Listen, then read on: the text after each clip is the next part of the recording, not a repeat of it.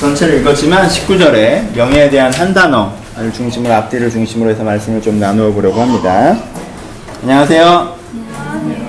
어, 안녕하세요. 예. 저에게 좀 관심을 가져주시고요. 예. 설교의 절반은 기대감이라는 거 항상 말씀을 드립니다. 그렇죠? 설교의 절반은 기대감입니다. 여러분들이 어떠한 기대를 가지고 말씀을 듣느냐에 따라서 이 설교 여러분들 의미 있는 설교가 될 수 있다고 생각합니다. 오늘은 생활 설교를 쭉 해나가고 있는데요. 명예에 대한 말씀을 좀 나누려고 합니다.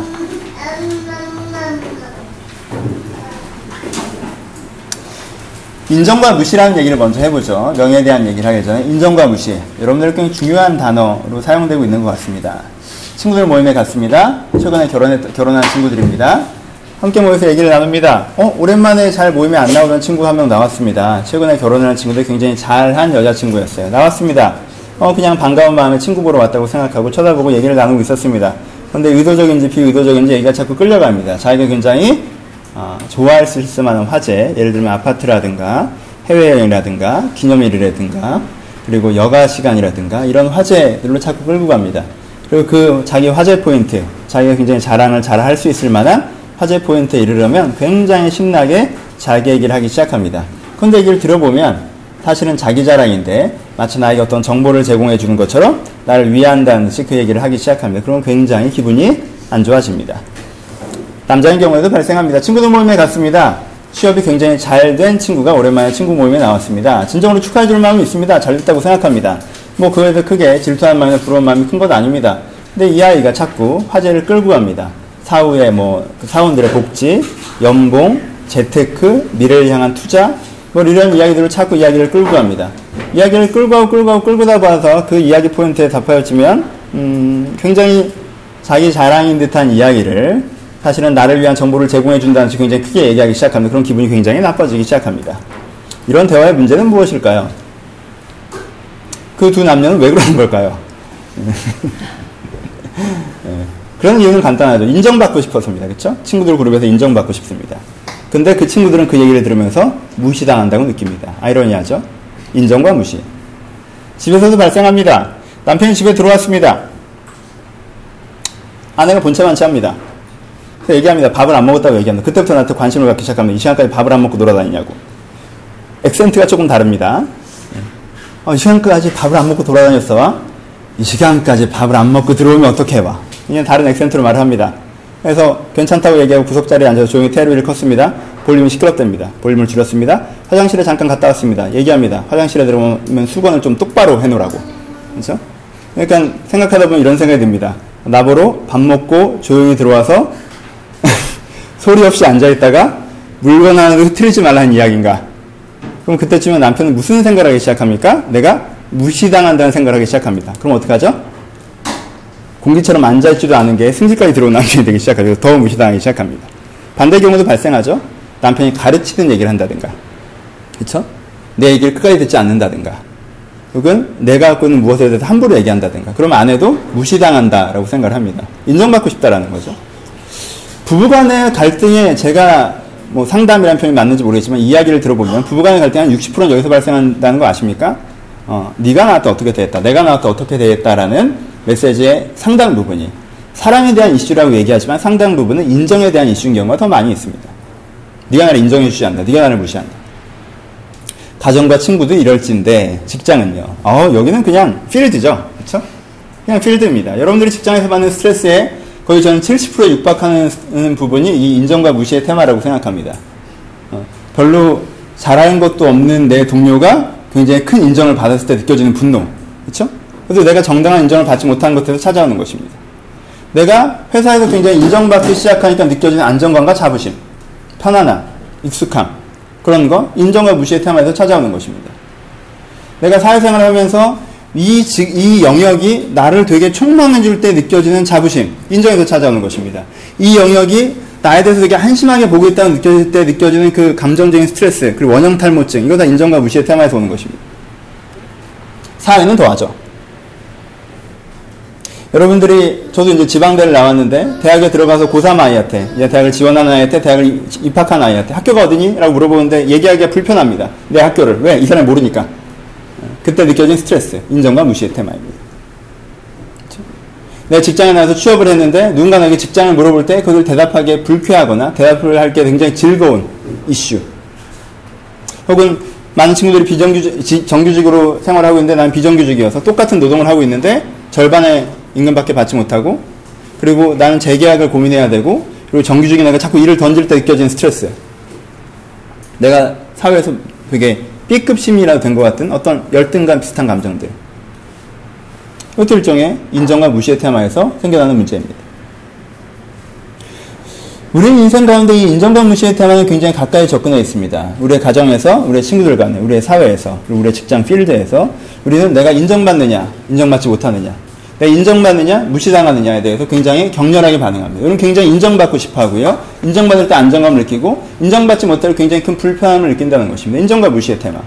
내가 사회에서 인정받고 있느냐, 내가 직장에서 인정받고 있느냐, 내가 가정에서 인정받고 있느냐, 내가 그리고 내 친구들 모임에서 인정받고 있느냐. 여러분들 이거에 대해서 사람들의 패턴이 많이 달라지는 거 아십니까? 재미있게도. 사람들이 가장 갖고 싶어 하는 장소는, 가고 싶어 하는 장소는 자기가 인정받는 장소입니다. 그렇죠? 사람들이 가장 가기 싫어하는 장소는 어디입니까? 자기가 인정받지 못하는 장소입니다. 왜요? 인정받는 곳에는 자기는 편안함을 느끼고 무시당하는 곳에는 불편함을 느끼기 때문에 그렇습니다. 보십시오. 어떤 사람이요, 친구들 모임을 그렇게 좋아합니다. 왜 그런지 아십니까? 거기에 멤버십이 느껴지기 때문에 그렇습니다. 너 아니면 안 돼. 너 우리 캐릭터 중에 하나야. 우린 무한도전이면 너는 유재석이야. 이런 느낌이 들 때 친구들 모임에 너무너무 가고 싶습니다. 근데 내가 갔는데 여기가 무한도전이 나는 길일 때 미친 듯이 가고 싶지는 않습니다. 여러분 직장 좋아하는 사람들을 보십니까? 여러분 거기서 인정받기 때문에 그렇습니다. 직장만 가면 난 괜찮은 사람이에요. 존경받는 상사고 내가 롤모델이고요. 누가 나를 존경한다고 얘기해주고 추종하고 나를 배우고 싶어 하고요.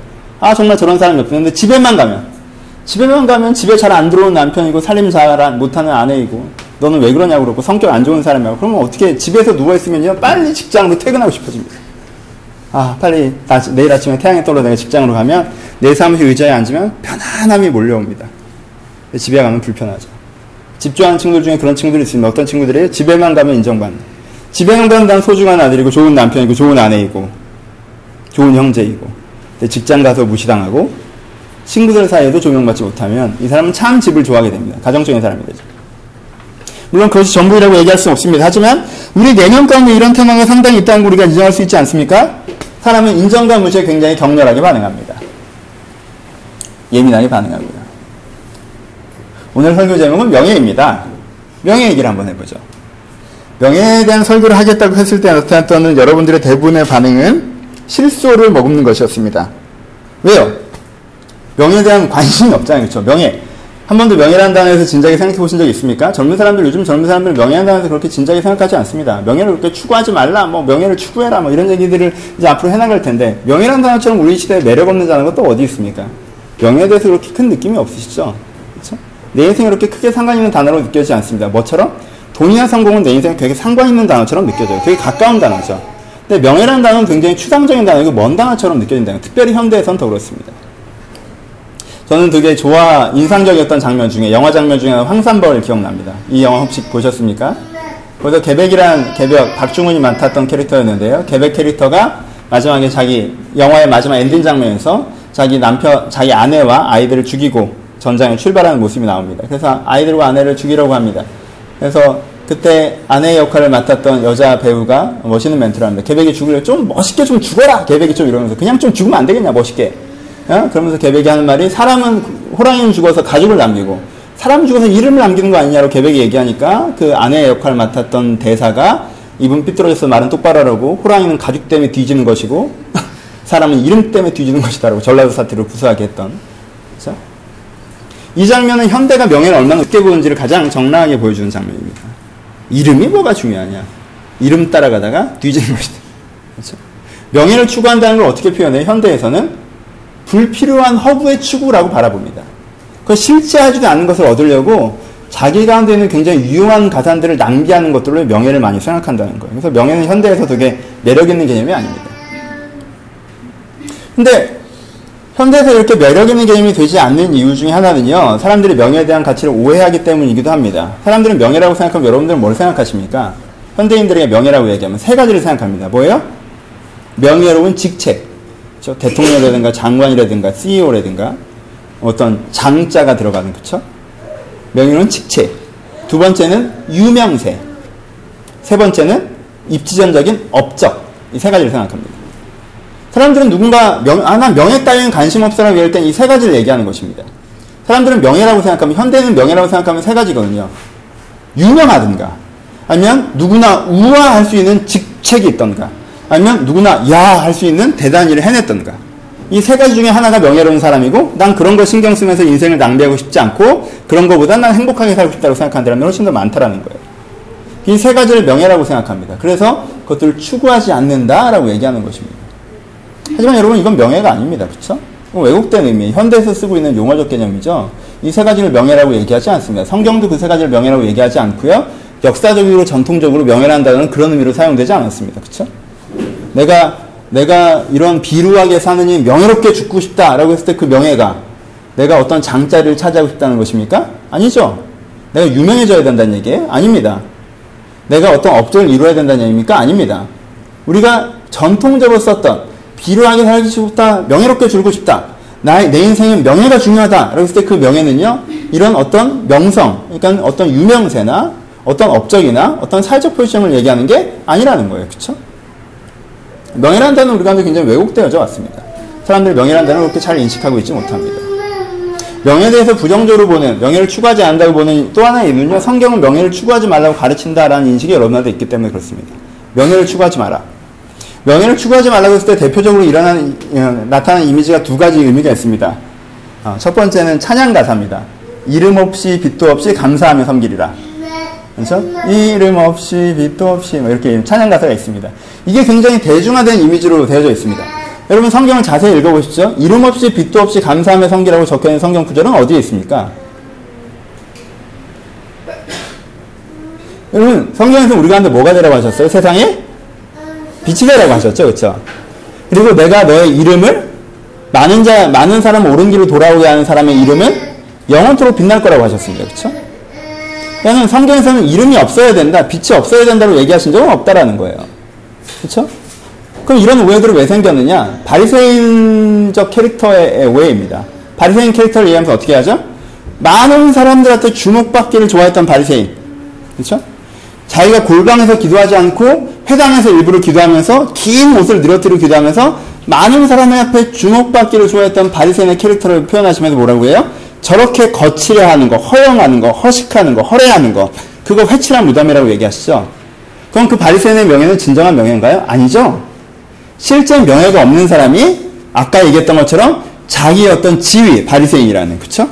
많은 사람들이 자기를 찾아보는 유명세, 그쵸? 그리고 바리새인들이 역사적으로 독립을 시킨 적이 한 번 있거든요. 바리새인들의 역사적인 업적 이런 것들을 자랑하면서 어떻게 하는 거예요? 주목받고 싶어하기에 즐긴 거. 그러니까 왜곡된 명예의 표상으로 바리새인들을 얘기하는 것이지 참된 명예의 표상을 바리새인들을 얘기하는 것은 아니라는 것입니다. 또 우리는 일정한 오해에 빠져 있습니다. 이름 없이 빛도 없이 감사하며 성기라는 얘기 때문에 이름도 없고 빛도 없고 다른 사람들이 몰라줘, 몰라줘서 오른손이 하는 것을 왼손이 모르는 것처럼 내가 괜찮은 사람인 걸 아무도 모르도록 혹시 들통날까봐. 내가 괜찮은 사람인 거 알면 안 되니까. 왜? 난 청구서 상급을 받아야 되니까. 뭐 이런 식의 접근 자세.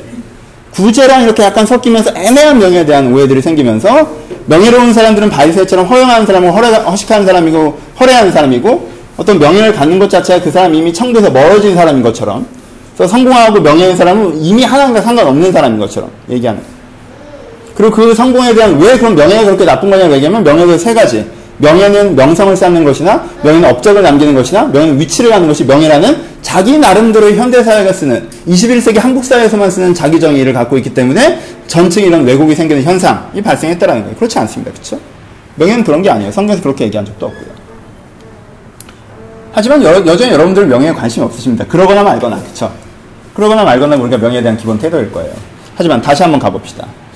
현대사회에서 그럼 명예롭다라고 저 사람들도 명예가 있지라고 하는 사람이 누구 정도 있을까요?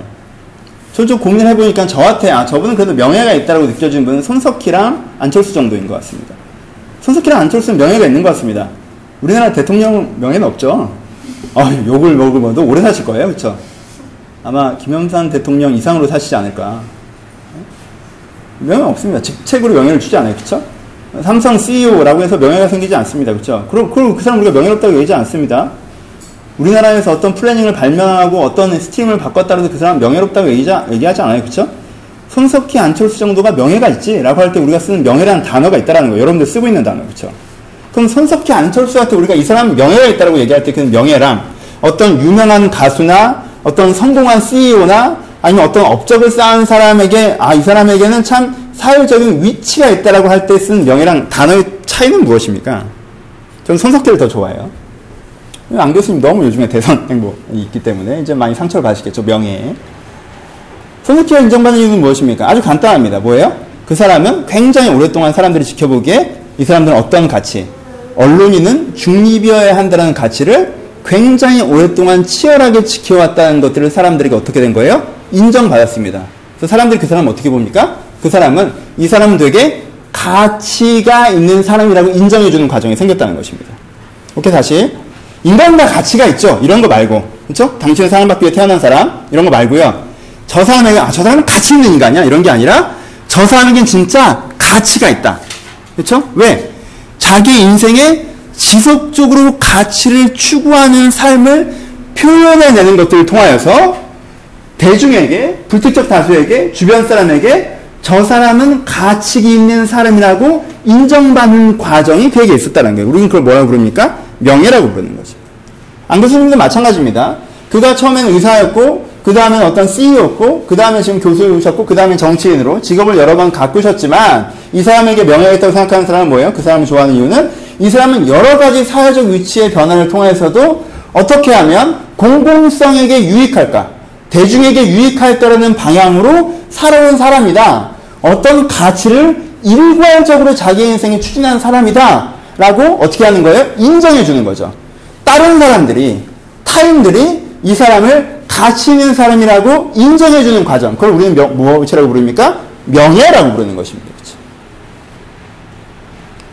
안철수 손석희 안철수. 그리고 또 옛날부터 쓰는 용어들도 마찬가지죠. 난 지금 그분 이름을 모르겠는데, 고등학교 때, 중학교 때 그런 거 있잖아요. 뭐 이런들 어떠하리, 저런들 어떠하리, 이방원이 쓴가요? 그리고, 아, 내가 이 몸이 죽어주고 100번 고쳐주고, 뭐 이런 고려 후기의 퀴즈입니다. 고려 후기에 이렇게 해서 끝까지 고려에 대한 충정을 유지하다 돌아가신 분이 이름이 뭐예요? 아, 니는 아는구나. 그 이름이 죽어도 생각이 안 나는 거예요. 정몽주구나. 거기서 얘기하는 건 뭐예요? 거기서 그 사람이 내가 세상이 바뀌어서 이시조선이 됐고 고려라는 나라는 사라졌고 내가 내가 성실하게 섬겨야 왕도 사라졌지만 여전히 그래도 내가 어떻게 해야겠다? 내가 비루하게 살아났느니 명예롭게 죽겠다. 해서 그 충전을 유지하면서 죽는 것을 우리는 뭐라고 보여요? 명예라고 부르죠. 뭐, 왜 그러는 거예요? 그 사람이 그게 맞건 틀리건 일단은 자기가 추구하는 가치를 향해서 주변의 변동과 환경에 상관없이 지속적으로 그 가치를 추구하는 사람이라는 걸 사람들이 어떻게 한 거예요? 표현해낸 거죠. 이런 사람은 어떻게 뭐라고 부르는 거예요? 명예로운 사람이라고 부르는 거예요. 너무 먼 얘기를 했나요? 너무 대단한 사람들 얘기만 했나요? 하지만 주변에도 여러 가지가 볼 수 있죠. 오늘 영화 얘기를 자주 하게 되는데 다크나이트 이번 버전 말고 저번 버전에 보면 엔딩 장면에 이런 장면이 나옵니다. 그 나쁜 분이 또 이름이 생각이 안 나는 나쁜 분이 배 두 개에 무슨 시한폭탄 같은 걸 장치해 놓고 양쪽에다가 버튼을 줍니다. 그렇죠? 네? 조커군요. 왜요? 이름도 모르는데 반말하기 그렇잖아요. 그분이 그렇죠? 그렇게 줍니다. 그리고 이제 누군가 먼저 폭발시킬 거라고 얘기하죠. 하지만 양쪽 배에서 저들이 먼저 누르기 전에 내가 눌러야 된다는 어떤 강박에 불구하고 서로 안 누릅니다. 그렇죠? 인간 본성을 드러내는 거죠. 뭐예요? 그것도 명예입니다. 그렇죠? 사람이라면 타인의 죽음 위에 내 생명을 올리지 말아야 된다는 어떤 가치를 그 많은 대중들이 표현해낸 거죠. 죽더라도 저들을 믿어보자. 혹은 저들을 죽임으로 말미암아 내가 살아남을 수는 없다라는 고백을 담는 거예요. 이게 뭐, 뭡니까? 그때 느끼는 우리의 어떤 프라이드, 자부심, 뿌듯함, 그 감동이 뭐예요? 명예죠. 명예심입니다. 되게 명예롭다고 느끼는 거예요. 우리는 가치 있는 인간이라고 느끼는 것입니다. 동일시하면서. 여러분들 주변에 생각해 보시면요. 명예로운 사람들이 있습니다. 저는 굉장히 명예로운 지방신문 기자도 알고 있습니다. 많은 보수를 받는 것도 아니고요. 많은 격려를 받는 것도 아닙니다. 인정을 받는 것도 아니고요. 근데 자기가 언론이라는 자부심을 가지고 나름대로 그 일을 성실하게 해나가는 사람이 있습니다. 저는 그 사람에게 명예가 있다고 생각합니다. 전 명예가 있는 우체국 직원도 알고 있습니다. 이분은 자기가 하고 있는 일에 대한 자부심이 있고요. 자기가 눈이 오나 비가 오나 어떻게 되나 자기가 하고 있는 일에 보람과 의미와 가치를 갖고 거기 흔들리지 않고 돈 때문에 하는 거나 인정 때문에 하는 것이 아니라 그 기준을 갖고 하는 우체국 직원도 알고 있습니다. 그렇게 살아가는 사회복지사도 알고 있고요. 우리 주변에는 뭐 어떤 사람들이 있어요? 명예로운 사람들이 있습니다. 명예라는 것. 내가 어떤 가치를 갖고 있고 그 가치를 내가 내 어떤 욕망이나 내 어떤 일상이나 내 어떤 편안함에 타협하지 않고 그 가치를 지속적으로 지켜나가는 사람. 그래서 주변 사람이 볼 때, 아, 저게 정말 쉬운 일이 아닌데. 인간의 본성에 따라서 살아간다면 저게 정말 어려운 일인데. 저 사람은 굉장히 어떤 사람이다? 그 가치에 충실한 사람이다라고 인정해 주는 것. 그것을 우리가 뭐라고 부릅니까? 그것을 명예라고 거예요. 여러분 명예가 있으십니까? 아까 인정에 대한 얘기로 설교를 시작했습니다. 여러분 이런 비유를 한번 들어보죠. 아주 재밌지 않습니까? 그러니까 명예라고 하는 것은요. 가장 적극적인 형태의 인정받음입니다. 그렇죠? 어? 아 그래 너 좋은 집에 사는구나 좋겠다. 너 그래 좋은 직장에 들어갔구나 좋겠다. 아 너 일 잘하는구나 좋겠다. 어 부장님이 너 좋아하는구나 좋겠다. 아 너 그 시험에 합격했으니까 좋겠다. 아 너 잘생겼으니까 좋겠다. 이런 수준의 인정이 아니라 그렇죠? 이런 인정이 아니라 아 너는 가치 있는 인간이구나. 이 진정한 의미에서 인정입니다. 가장 적극적인 형태에서 인정이고요. 그 인정을 받는 사람들의 안정감이란 어설픈 인정들과 비교할 수 없는 심리적인, 정서적인, 그리고 존재적인 안정감이 찾아오겠죠. 그게 명예입니다. 현대사회에서 이 우스꽝스러운 뭔지 아시겠습니까? 이런 인정에 개관스럽게 목말라 하면서 막상 명예 따윈 필요 없다고 얘기한다는 것입니다. 현대인들 되게 재밌습니다. 인정은 정말 개관스럽게 목말릅니다.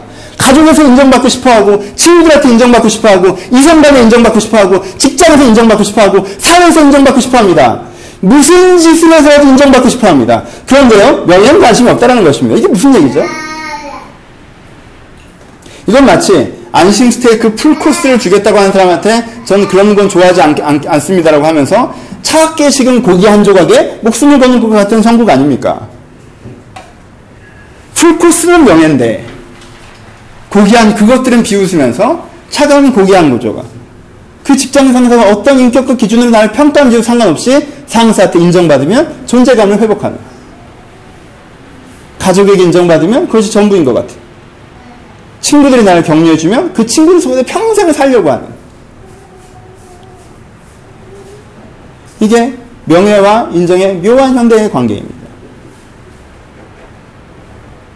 아, 목사님 겸손한 거잖아요. 전 명예까지는 모르겠고, 명예 높은 거니까.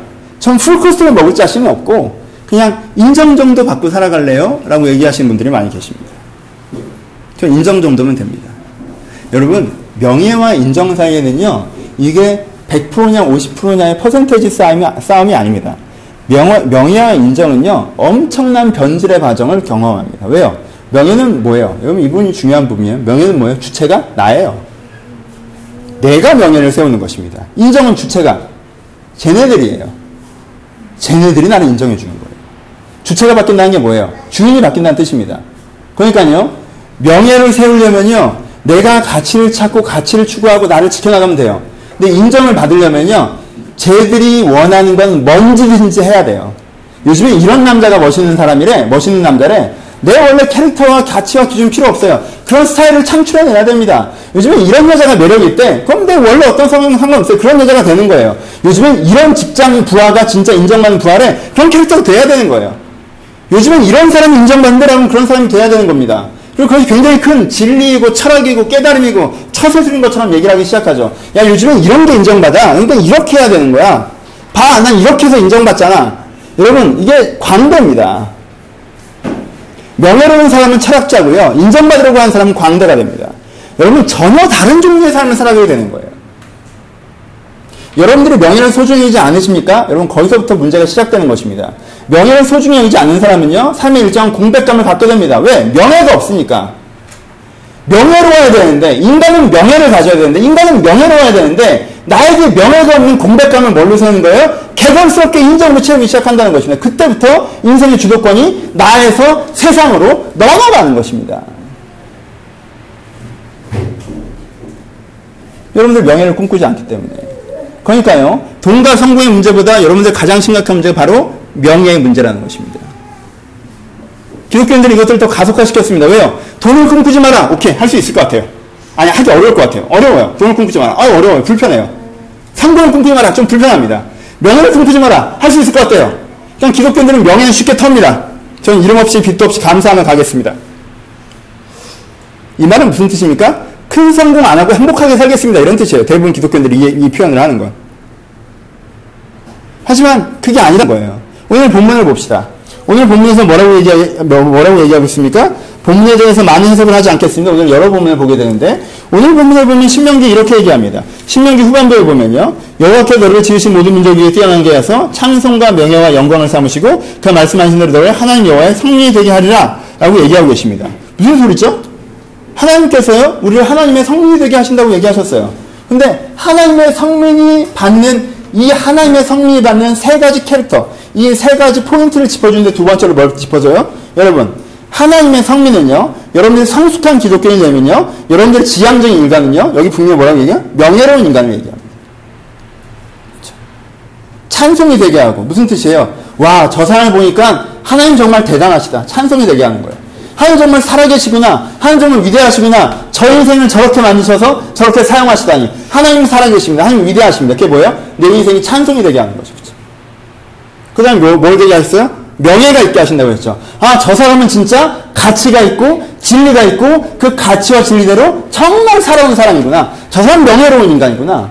명예가 있게 하신다고 하셨어요. 그렇죠? 일단 계시록에서 동일한 본문이 나옵니다. 오늘 읽지는 않겠지만 계시록 21장에 가보면요. 마지막에 세 말에 그 하나님께서 새롭게 창출하시는 하나님의 백성, 하나님의 무리에 대해서 하나님께서 하시는 말씀이 이 무리가 어떤 어떤 무리냐라고 얘기할 때 이 무리가 하나님께 찬양이 되는 무리이고 또 하나 존귀한 무리라고 표현되어 있어요. 하지만요, 존귀한 무리를 세 번역으로 보시면요, 명예로운 민족이라고 표현하고 있습니다. 성경에서는요, 여러분들이 지금 일반적으로 보시는 번역에서는요, 명예라는 단어를 다양한 단어로 표현합니다. 왜요? 비유적인 단어로 표현했기 때문에 그래요. 명예라는 단어는 이름으로도 표현되고요, 성, 성경에. 그쵸? 기쁨으로도 표현되고, 영광으로도 표현되고, 존귀로도 표현됩니다. 그게 사실 문맥적으로 철학적인 의미로 다시 한번 재해석된다면, 세배적 번역을 하면 명예라는 단어로 표현되죠. 그러니까 하나님께서 얘기하시는 구약에서 신명기에서 하나님께서 네가 가나안 땅에 들어서 이상적인 백성이 되면 어떤 백성이 된다고 얘기했어요? 명예로운 백성이 된다고 얘기했어요. 계시록에서 네가 회복된 그 무리가 되면 어떤 무리가 된다고 했어요? 명예로운 무리가 된다고 했습니다. 그리고 그 중간에 자문에서 뭐라고 얘기하십니까? 성경에서 반복적으로 자문에서 정리하시기를 많은 재물보다 명예를 택할 것이라고 얘기합니다. 그렇죠?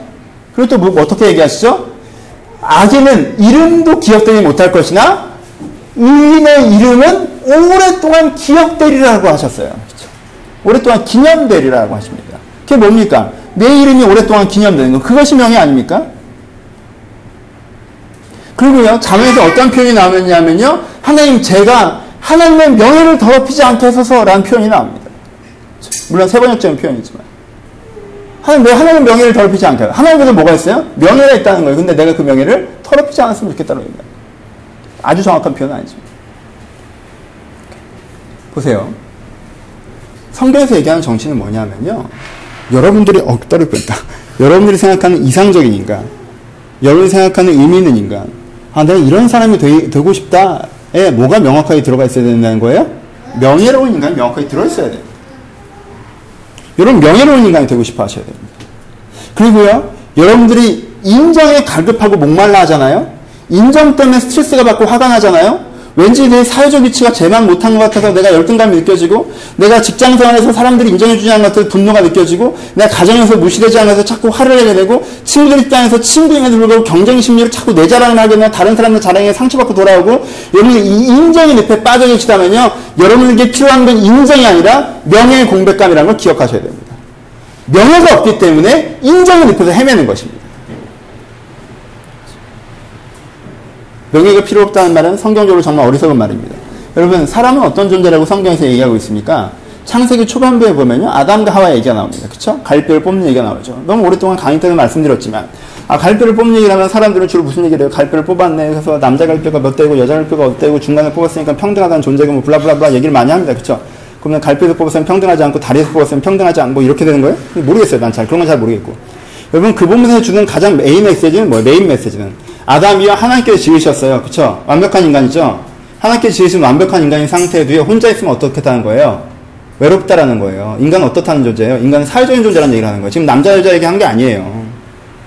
그 텍스트의 핵심 메시지는요, 너희가 추구하는 완성된 인간이라고 하는 것은 부처가처럼 내가 완전한 성이 되어서 다른 사람도 필요 없고 하늘도 필요 없고 땅도 필요 없는 천상천하 유아독존의 상태가 되는 게 우리가 지향하는 이상적인 인간이 아니라는 거예요. 기독교에서 얘기하는 이상적인 인간은요, 이상적인 상태가 되었을 때라도 여전히 외롭습니다. 무슨 뜻이에요? 다른 사람이 필요하다는 거 무슨 뜻이에요? 인간은 그냥 사회적인 존재라는 뜻이에요. 인간은요, 태생적으로 사회적인 존재입니다. 완성형이 아니어서 사회적인 존재인 게 아니에요. 인생자는요, 태생적으로 사회적인 존재예요.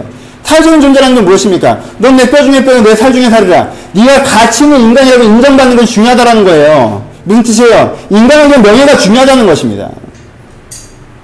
인간에게 명예가 필요해요. 내가 가치 있는 삶을 살아왔고요. 그 삶을 통해서 타인에게 너는 가치 있는 인생을 살아왔다라고 인정받는 그 명예가 인간에게 중요하다라는 거예요. 성경의 정신은 이것입니다. 인간은 사회적인 존재입니다. 그러니까 명예를 어떤 것보다 소중히 여기하고 지키십시오. 그리고 하나님께서 너희를 우리를 명예로운 존재로 만들어 가실 것입니다. 내가 명예로운 존재로 만들어졌다는 걸 기억하고 이 땅에서 명예를 소중하게 지켜나가며 더욱더 명예로운 사람들을 추구하라는 거예요. 이것이 성경에서 지향하는 명예의 가치라는 것입니다. 인정의 잎에서 빠져나와 명예를 향해서 달리십시오. 인정의 잎에서 따라나와 이 진정한 명예를 향해서 지향하며 살아가십시오. 그것이 우리가 이제 필요한 것입니다. 명예는 좋습니다. 명예의 몇 가지 특징들을 얘기해 봅시다. 명예는요, 아까도 얘기했죠. 정리해서 얘기해 봅시다. 명예의 가장 큰 매력은 무엇인지 아십니까? 대중이 주는 것이 아니라 여러분들이 세우는 거라는 거예요. 그래서요, 명예는요, 여러분들 자신을 제외하고 누구도 더럽히지 못합니다. 여러분들의 명예는요, 여러분들 자신을 제외하고 누구도 더럽히지 못합니다. 세상 사람들이 여러분의 명예를 더럽힐 수가 없습니다. 이씨조선이 세워지고 권세를 잡고 네 생명까지 좌우할 수 있어도요, 정몽주의 명예는 누구도 더럽힐 수 없는 거예요. 그 자신을 제외하고는. 그가 타협했다면 그 명예가 더럽혀졌겠죠. 명예는 여러분들 스스로 세우고 여러분 스스로 지키는 것입니다. 누구도 그 명예는 어떻게 어떻게 할 수 없습니다. 그래서요, 명예를 아는 사람은요, 인정 따위 흔들리지 않습니다. 사람들이 나를 인정해주네, 인정해주지 않네. 이렇게 말했네, 저렇게 말했네. 제가 높네, 낮네. 흔들리지 않아요. 왜요? 내 명예는 나만 더럽힐 수 있어요. 내 명예는 내가 지키는 거예요. 명예를 아는 사람은 주체로 돌아옵니다. 그렇죠? 명예를 아는 사람은 주체로 돌아오면서 뭐가 회복됩니까? 명예 아는 사람들은 자존감이 회복됩니다. 그쵸? 나 자신에 대한. 내가 명예로운 사람이라는 걸 느꼈을 때. 내가 가치를 추구하고 있고 그 가치를 어렵지만 일괄적으로 지켜나고 있는 사람이라고 자기가 느껴지잖아요. 내가 명예가 있는 사람이라고 느껴지잖아요. 그러면요, 그것이 자기 자신의 깊은 자존감이 됩니다. 내가 선거에서 사람들이 인정해주면요, 내가 업적을 쌓으면요, 내가 유명세를 가지면요, 여러분 그러면 자존감이 회복될 것 같습니까? 안 그렇습니다. 왜요? 더 유명한 놈 있잖아요, 항상. 항상 더 유명한 사람이 있어요. 항상 더 성공한 사람이 있고. 그러게 되는 게 아니에요. 내가 가치를 향해서 나아가고 있다. 내가 명예로운 사람이라 느끼면요. 거기에 깊은 자존감이 회복되어집니다. 그렇죠? 그리고 그것이 그 사람을 품위 있게 합니다. 여러분 이 전통적인 단어를 사랑하십시오. 명예와 품위. 우리가 비웃죠. 중세사회 귀족들이 진짜 꼴랑 있지도 않은 이상한 이렇게 이 드레스 같은 거 입고 목 뻣뻣하게 되고 이런 게 무슨 명예이고 품위인 것처럼 낭비됐던 시기가 시대가 있습니다. 근데요 그 시대 때문에 그 용어까지 다 사라져 버렸는데 아니에요. 기품 있는 사람, 명예가 있는 사람, 품위가 있는 사람 어떤 사람이에요? 천박해지지 않는 것입니다. 천박해지지 않는다는 게 뭐예요? 내가 기준과 가치를 추구하며 살아가는 명예가 중요하기 때문에 당장의 이해관계, 당장의 이익, 당장의 어려움 이런 걸 흔들리지 않는다는 거예요. 그렇죠? 명예가 여러분들 지킵니다. 내가 내 명예를 소중히 여기는 것이 내 명예를 아는 것이 내 이름을 소중히 여기는 것이 그것이 나를 지킨다는 거예요. 그것이 나를 세상 사람과 다르게 해준다는 거예요. 그것이 나를 기품 있게 만든다는 거예요. 그것이 나를 품위 있게 만드는 거예요. 내가 뭘 먹고, 내가 뭘 타고, 내가 어떤 직장의 위치에 올라가고, 내가 사람들이 나를 얼마나 아느냐는 내 기품과 품이 아무런 사이가 없습니다. 내 인간으로서의 품격에 아무런 사이가, 아무런 차이가 없어요. 그것이 나의 품위를 만드는 게 아니에요. 하지만 내가 명예로운 사람일 때, 여러분에게 진정한 자존감과 진정한 품위가 주어진다는 거예요. 그건 다른 사람들이 얘기하는 게 내가 느끼는 거지. 천박해지지 않게 돼요. 나를 지켜냅니다. 이게 명예의 두 번째 장점입니다. 세 번째 이미 얘기했죠? 인정의 늪에서 떡, 인정의 늪에서 허덕이지 않게 줍니다. 되게 안타까운 부분이에요, 여러분. 제가 여러분들과 상담해 나가면서 어떤 면에서 가장 안타까운 부분입니다. 가장 안타까운 부분. 여러분들 돈 때문에 고민하시는 거 필요합니다. 필요하죠. 여러분들이 너무 많은 돈을 허비하시는 분들이 거의 없기 때문에 전 여러분들과 돈에 대한 상담을 하면서 여러분들을 막 안타깝고 그러진 않아요. 안쓰럽긴 하죠. 아, 그래, 잘 될 거야. 헤쳐나가자. 좋은 때가 오겠지. 여러분들 격려할 마음이 있습니다. 여러분들 성공에 대해서는 마찬가지예요. 여러분들이 그 과정이 좀 어렵다 할때도 좀 추구하려는 마음이 있고요. 근데 인정의 부분에 대해서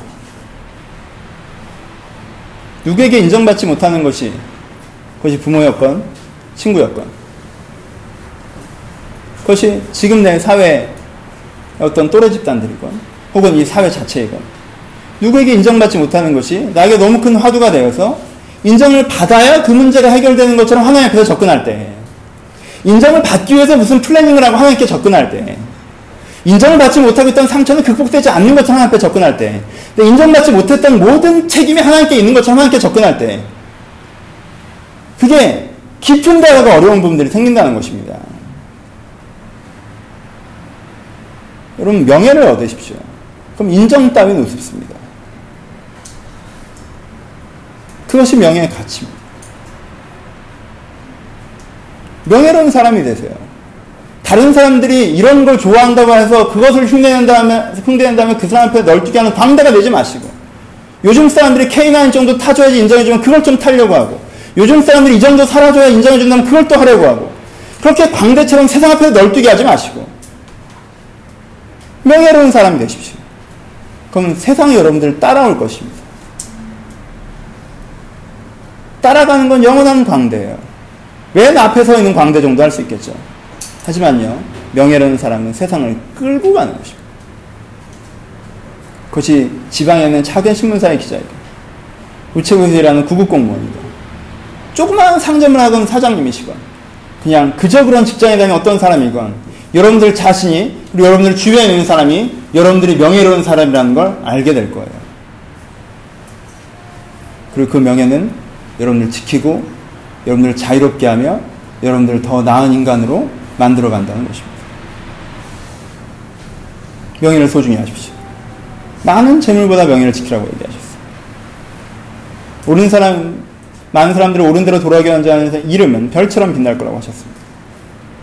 아인의 이름은 썩어지고 사라지고 기억되지 않을 것이나 의인의 이름은 기억되고 기념될 거라고 하셨어요. 여러분 그것들의 가치를 여러분 소중히 여기셔야 돼요. 그런 게 뭐 중요해? 내가 먹고 사는데 무슨 도움이 되는데? 뭐 명예 팔으면 돈 돼? 그게 얼만데? 이런 게 아니에요. 명예는 소중한 것이요. 그럼 우리가 어떻게 명예로운 인간이 되느냐? 어렵지 않죠? 명예로운 인간이 되는 건 어렵지 않습니다. 이미 얘기를 했습니다. 두 가지가 있어야 됩니다. 한 가지 뭐예요? 한 가지. 첫 번째. 여러분들이 이게 정말 맞다라고 추구하는 뭐가 있어야 돼요? 가치가 있어야 돼요. 오케이? 이게 정말 맞다라고 추구하는 가치가 있어야 돼요. 그건 작건 일단은 이건 손석희를 손석희 되게 하는 건 어떤 면에서 되게 간단한 거예요. 언론은 중립이답니다. 그거 모르는 사람 누가 있습니까? 근데 언론이 중립인 언론은 또 누가 있습니까? 요즘엔 중립이 아닌 게 잘하는 시대잖아요. 다른 사람이 뭐라고 하건 주변이 어떻게 하건 내 이해관계 어떤 상황이 있건 언론은 중립이다. 그 가치를 지키는 거예요. 그 가치를 지향하는 거고. 그것 때문에 친구가 사라질 때도 있고 그것 때문에 내가 존경받던 사람들이 나를 뭐라고 할 때도 있고 내 어떤 인생의 기회가 사라질 때가 있을지도 모르겠지만 그 가치를 지키는 거. 왜? 그게 맞으니까. 이런 게 그 가치가 있느냐는 거죠. 하지만 깊은 가치는 어디서부터 오는 거예요? 하나님에게로부터 와야겠죠. 내가 이런 인생을 살아야겠다. 내가 이런 인생을 살아야겠다. 여러분, 몰라요. 여러분들이 보기엔 내가 좀 괜찮아 보일지 모르겠지만, 나도 사회 나가면 되게 무시당하거든요. 그렇잖아요. 개척교회 목사 얼마나 무시당하겠어요. 개척교회 목사라고 하면요, 정말 이런 표현이 어떨지 모르겠지만, 지나가던 개도 가르치려고 듭니다. 목회는 이렇게 하시라, 목회는 저렇게 하시라. 집사님, 장로님이건 목사님이건 나만 만나면 그렇게 가르치고 싶은가 봐. 어? 아, 나 많이 배웠는데. 근데 주변을 봐도 기분이 상할 때가 있을 수도 있어요. 근데 저는요, 그런데 잘 안 상합니다, 기분이. 왜 그런 줄 알아요? 전 누가 가르치면 잘 들어요.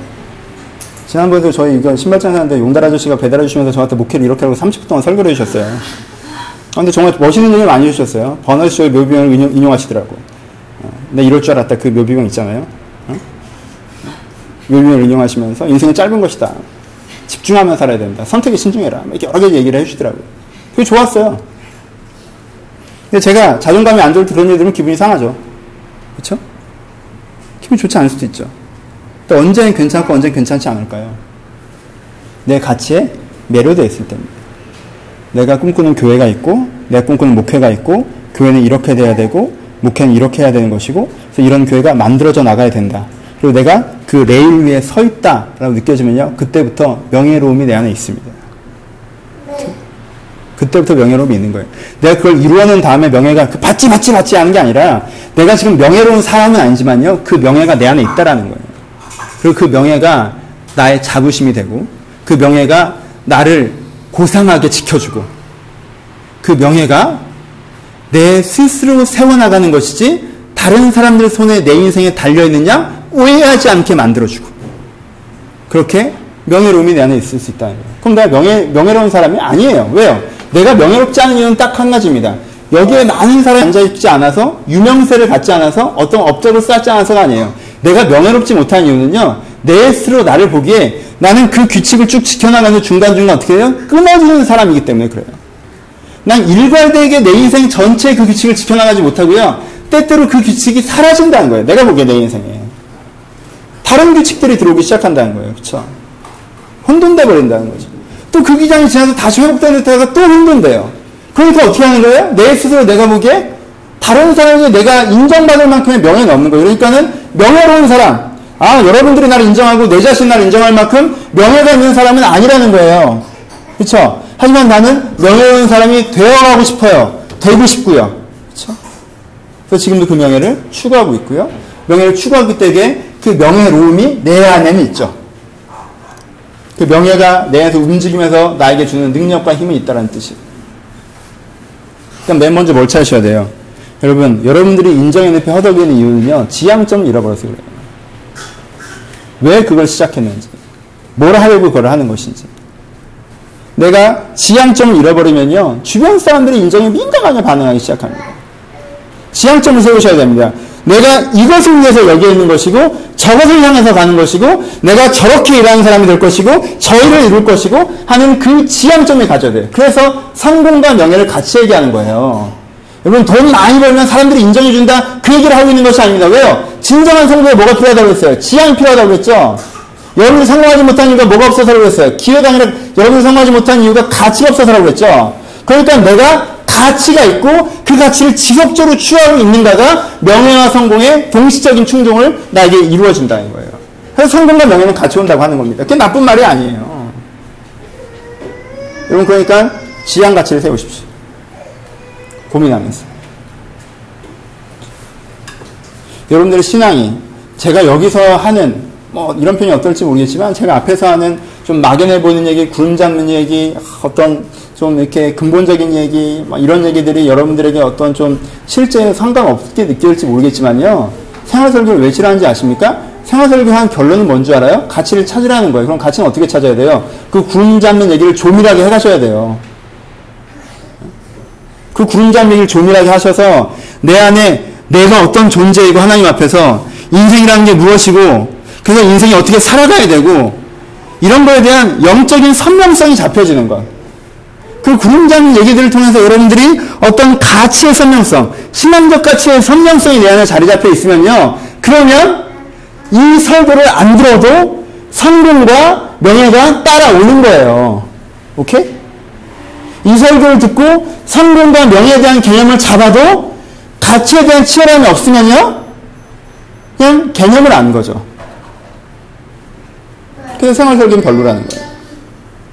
오해가 많아서 하는 설교지. 그럼 가치적인 추구가 있으십니까?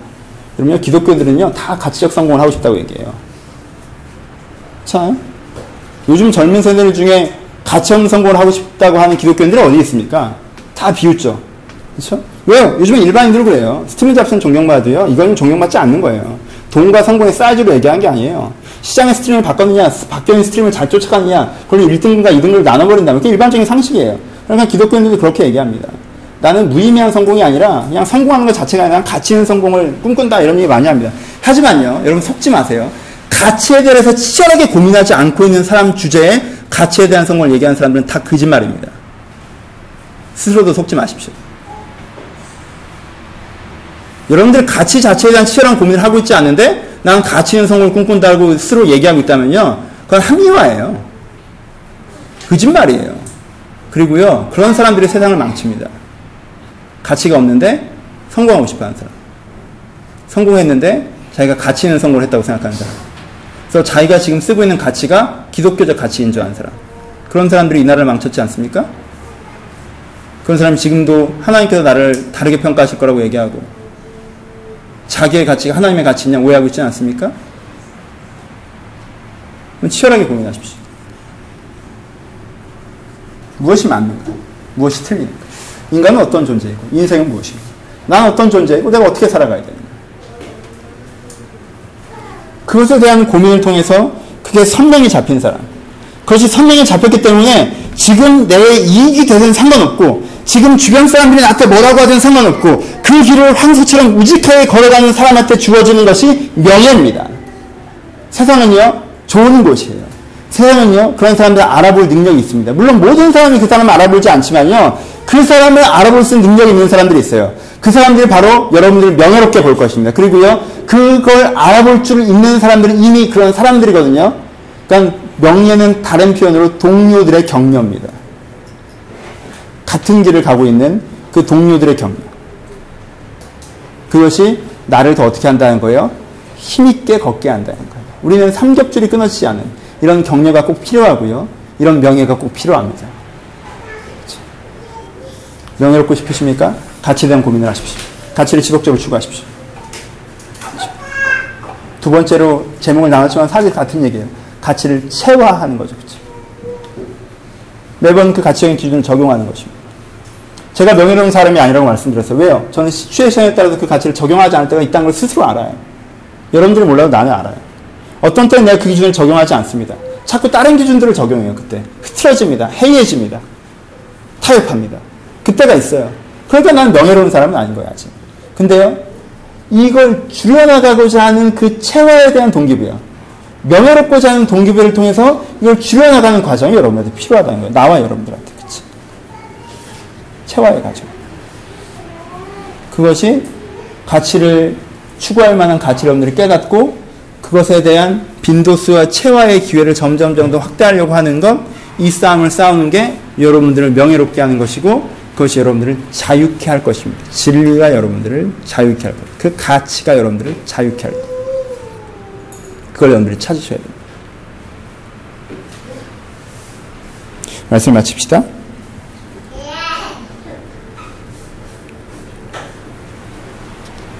처음에 얘기했던 그 두 아이 얘기를 한번 해봅시다. 돈 많은 남편이랑 결혼을 해서 친구들에게 꼭 내 아파트의 좋음을 자랑하고 싶은 그 아이. 꼭 어렵게 시작하는 애들은 식당에서 집들이 하고 잘 시작하는 애들은 집에서 집들이 하잖아요. 내가 정말 고생하는 가운데 정말 괜찮은 직장에 들어가서 누가 내가 이 대기업에 다니는 걸 꼭 좀 알아줬으면 좋겠음. 그래서 페이스북 얼굴에도 사진을 안 넣고 명함을 내는 그 아이. 가끔 있잖아요. 삼성. 너무 좋은가 봐. 여러분들 그런 사람들 보면서 안쓰러움이 있으셨으면 좋겠습니다. 여러분들이 스스로 그럴 때 스스로 좀 안쓰러워 하셨으면 좋겠어요. 안쓰러우셔야 돼요. 왜 이렇게 인정에 목말라 하나? 왜 이렇게 다른 사람한테 칭찬을 받고 싶어 할까?